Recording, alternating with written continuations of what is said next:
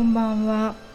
今日はスーパーパワーが一つ持てるとしたらあなたは何を持ちたいですか？というテーマでお話をしてみたいと思います。南青山で疲れすぎない体になるためのボディーワークボディチューニングをやってます。パーソナルトレーナーの内田彩です。こんばんは。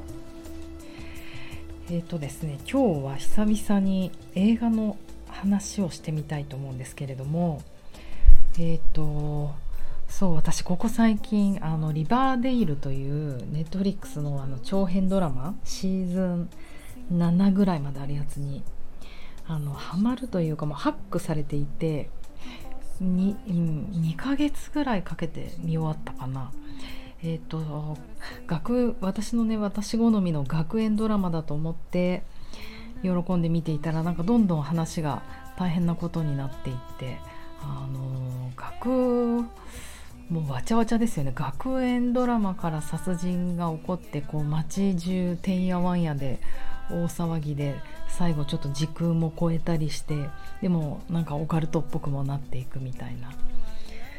うん、すごい面白かったけどやっぱもうなんか長すぎてラジオでな取り上げて話せないんですよね。であとは大人としてどうなんだろう2ヶ月も。最後は私人を殺す夢まで見てしまいましてやられてんなリバーデールにと思って、えっと、反省してこの12週間は映画をね結構見てるんですけどでもねあんまりこうキュンとくるラジオでね皆さんとお話をするほどのものがないなと思ってたらなんとじゃじゃん。昨日一昨日かな？見た映画すごいよくってえっ、とカモンカモンって言います。見ましたか？皆さん。日本では、えー、今年の4月に上演になったって書いてあるかな。うん。まあ、だからアメリカは1年ぐらい前にできてるけど、えっと、これホアキン・フェニックスが主演であのジョーカーの人ですよね。もうもうジョーカーの時とはまるで違うあのなんか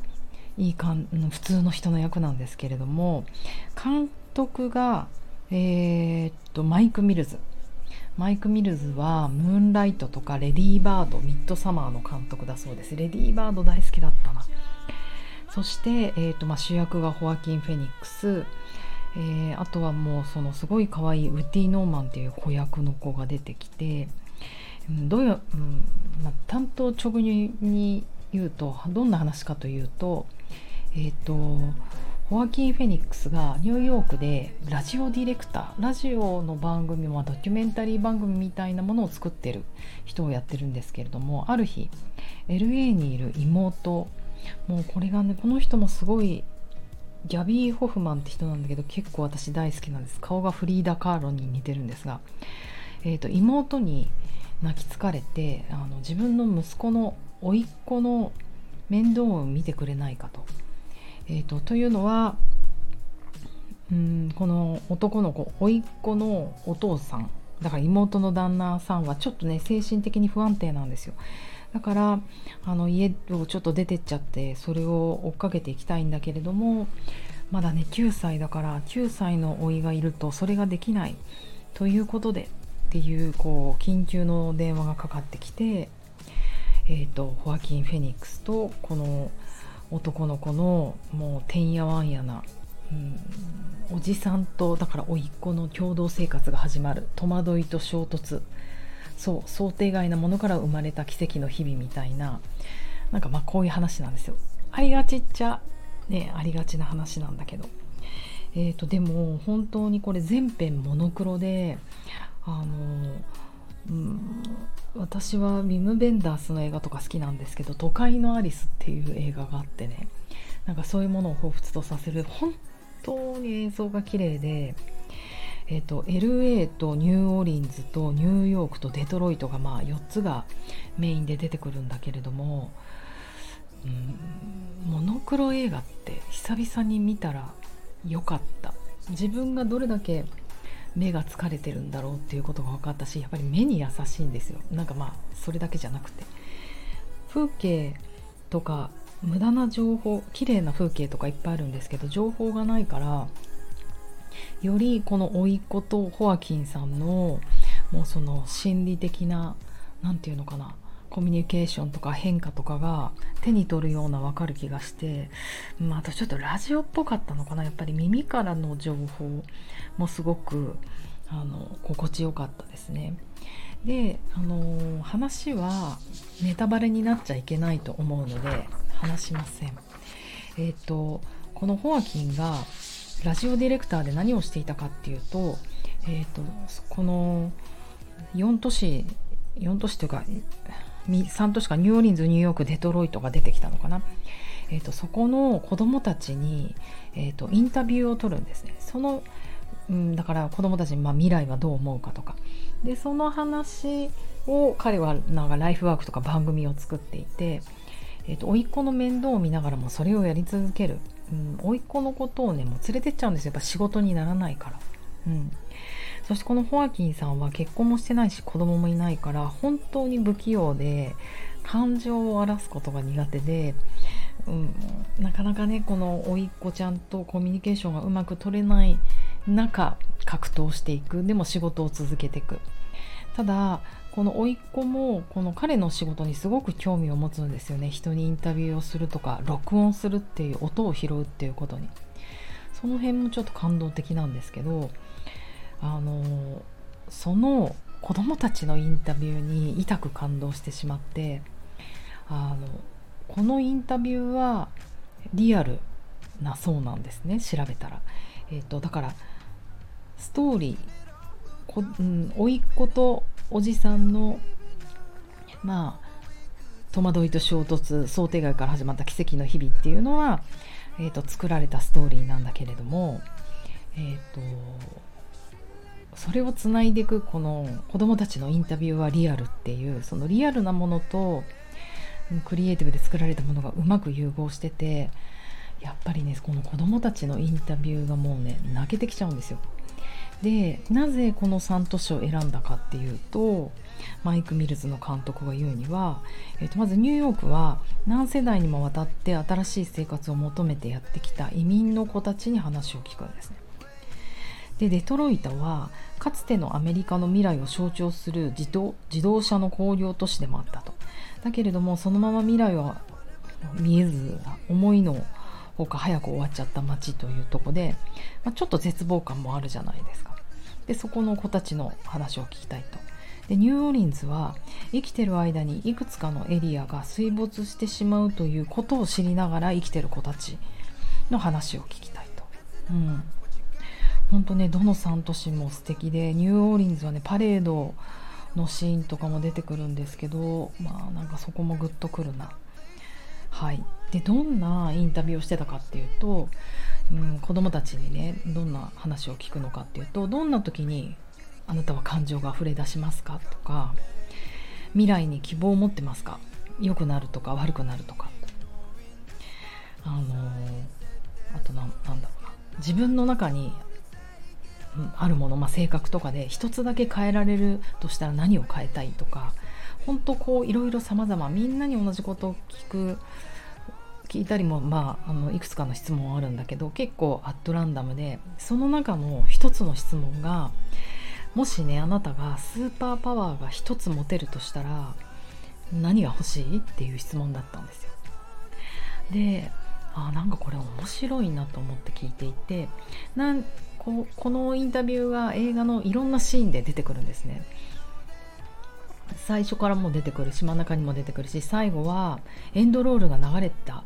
流れながらもずっとその子供たちのインタビューが続いてもうねもうそこがもうおえつするほど泣いちゃうんですけどあの多分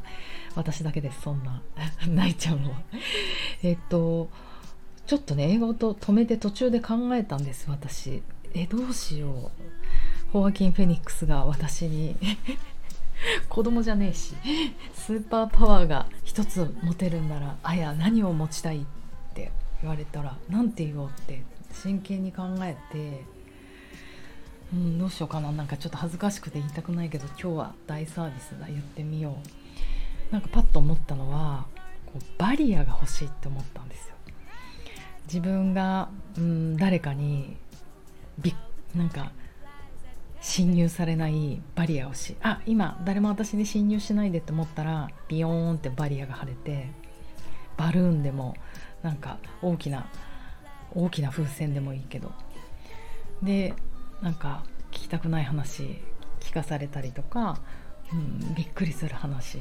びっくりされたりとか、うん、なんかこうとにかく自分をガガって気持ちを「えっ!」って揺らすような苦手なんですよねびっくりしたりとか。あとまあ誹謗中傷とかね。果たして病んでるのでしょうか。とにかくねそういうバリアが欲しいなって思った。で何人かの子供たちがこの回答を本当にお子様ですよ女の子だったかな。まだ小さい子が何て答えたかっていうといきます。ホアキンが「スーパーパワーが一つ持てるなら何が欲しい?」って聞いたらその子が「私いらないそれはいらない」って。自分でいることがパワーだから。って答えたんですよもう。泣いちゃう。すげえと思って。だからその映画を見てる時はこの子供たちの会話も他の子たちの子供あの回答も素晴らしいんですねみんな。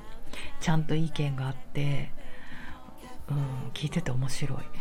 だからこれも脚本なのかな？マイク・ミルズ書いちゃってるのかなって思ってたんですけどあまりに気になって調べたらこの子供のインタビューは本当にリアルで台本なしでやっていると。どうですか？スーパーパワーが一つもらえるなら何？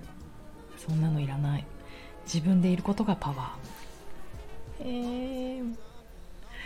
子供がそれを言えるってすごく素敵だなと思ってまあマライア・キャリーとかさそういうほらスーパースターがねそういうこと言うのは。なんか、まあ、それも感動的だけどかっこいいけれどもまあいそうだよねって思っちゃうけどなんかこう子供ってまあ弱い存在じゃないですか。いろんな社会の過護がないと家族の過護がないと生きてないはずの子がこんなに強い言葉を持てるってなんかちょっと世界まだ未来があるなと思って。でよくよく考えてみたんですこの自分でいることがパワーって何？なんか自分らしく私らしくとかそんなことって思ったんですけどそんなことじゃない。自分でいること。もう自分らしく私らしくなんていうのは自分探しの最中じゃないですか。それがもう終わってるってことでしょ？自分らしさなんて分かっていてそれで自分でいる。あと私のそのバリアが欲しいみたいなもう今となってとても恥ずかしい回答ですけれどもそれも自分でいるっていうことがスーパーパワーとして持てたらいらなくなるんですよねバリアが。結局自分がないからいろんな情報とかいろんな意見とかなんか人の悲しい話とかびっくりする話とかそういうものに揺らされてなんだか自分の体の中に同じようなことが起こったような気がしちゃうんだけど自分でいるっていうパワーがあったら揺らされないでしょそれだよと思って私もそう言えるようになるなりたいなと思いました。スーパーパワーが一つもらえるなら何？そのもんいらない。自分でいることがパワーだから。あこれも100回言って練習しよう。ということで皆さんは何が欲しいですか？スーパーパワーが一つもらえるとしたら何考えてみると結構面白いかもしれません。ということでおすすめです。あと個人的にあのびっくりしちゃったのはこれ監督がマイク・ミルズじゃないですか。でウィキペディア見てたら嫁ミランダ・ジュライって書いてあってミランダ・ジュライって何だっけ？私この1年以内にこの人の名前調べたことあるなと思って思い出してみたら私23ヶ月前に、えー、とまた一つ映画を紹介していてもうそれも今年、うん、なんか最近見た中で12を争う。この「コモンコモンコモンじゃない。カモンカモンとえっ、ー、と並ぶぐらいすごくいいでもこっちのが好きかも。えっ、ー、と、さよなら私の論理、カジリオネア、カジリオネア、カジリオネアっていう映画がめっちゃ面白かったんですよ。シュールで泣ける。でも、あったかいっていう。その監督だったの。ってことはカップルでしょこの人たち私はもうこの夫婦にやられてる感性を